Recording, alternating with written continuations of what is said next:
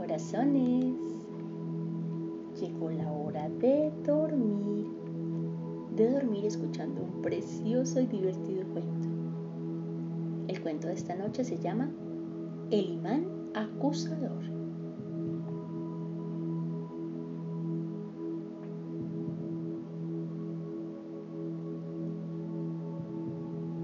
A Luisito le encantó la lección sobre el magnetismo ver cómo los imanes levantaban alfileres y también otros imanes.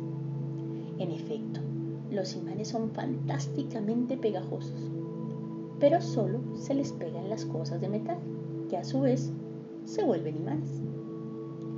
Tanto le interesó el tema Lucito que sacó de la biblioteca un libro sobre el magnetismo. El libro tenía un imán dibujado en la tapa pero resultaba menos divertido. A este no se le pegaba nada. Quiero un imán de verdad, dijo Luisito. Un día, en la escuela, se guardó en el bolsillo uno de los que había en la clase, cuando nadie lo miraba. Estaba un poco asustado, pero nadie gritó, ¡Profe, Luisito se, se robó el imán!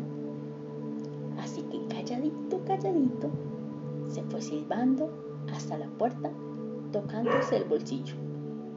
Era muy fácil robar. A lo mejor se dedicaba en serio y se ganaba la vida así.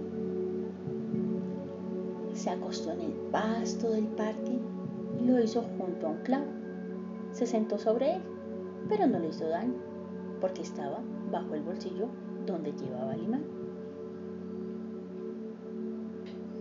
Cuando se levantó, el clavo seguía pegado al imán, incluso a través de la tela del pantalón. Y aunque lo hubiera visto, no había podido quitarse de tan fuerte que estaba. Lo que sí vio fue una lata de atún. La lata saltó de una papelera del parque y quedó colgando del clavo. A Luisito le dio mucha, mucha pena. La gente podía llegar a pensar que estaba comiendo sardinas o atún en el parque.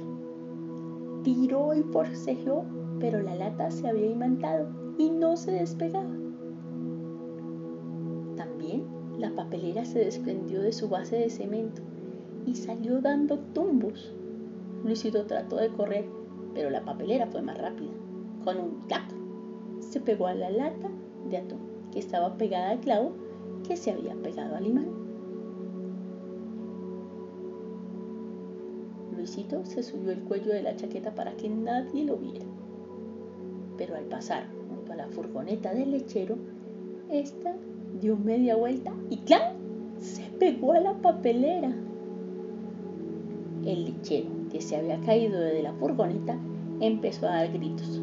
Luisito se asustó y echó a correr, pero no era fácil, con el clavo, la lata, la papelera y la furgoneta pegados a él pero resultó todavía cuando el autobús número 14 se pegó también.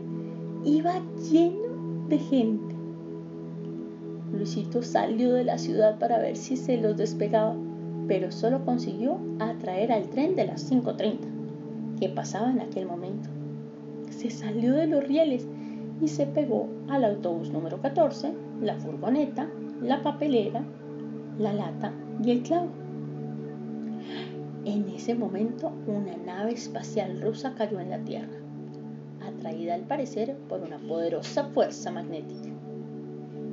Luisito se arrastraba penosamente con la chaqueta sobre la cabeza para que nadie lo viera. No era fácil. Avanzar el clavo, la lata, la papelera, la furgoneta, el autobús número 14, el tren de las 5 y 30 y finalmente la nave espacial con la hoz y el martillo pintados en rojo seguían tras de él.